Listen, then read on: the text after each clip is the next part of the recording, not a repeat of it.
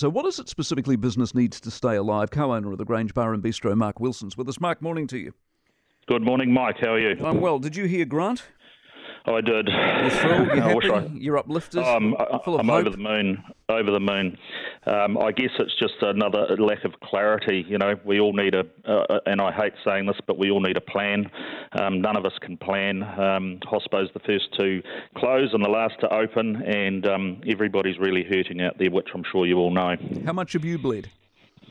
Um, well, I can tell you the, the, the, the nasty truth is that in the first 12 months, um, we had $920,000 wiped off our turnover, and as of yesterday, 1.53 million.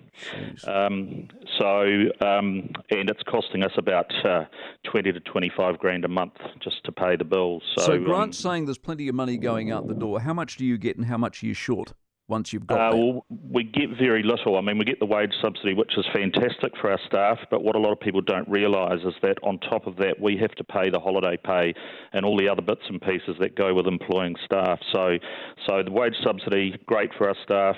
Fantastic, but it actually, co- as a business, it costs us money.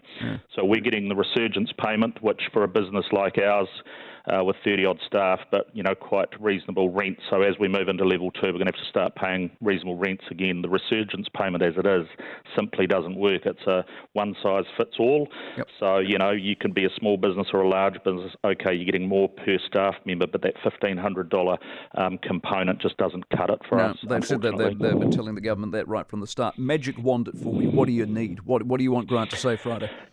Uh, well, what we need, um, as you're probably aware, we're coming into our biggest trading months, which we've all come to the grim realisation that have probably now disappeared. I mean, we're getting bookings cancelled every day.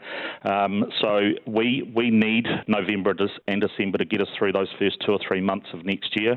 People are on the brink. If we don't have November and December, you're going to see uh, venues falling like flies. So we need we need a, a continued wage subsidy through level two, um, as the rest of the country have been getting. We need a targeted resurgence payment that is more revenue based, um, so that it helps those bigger businesses that are really going to struggle.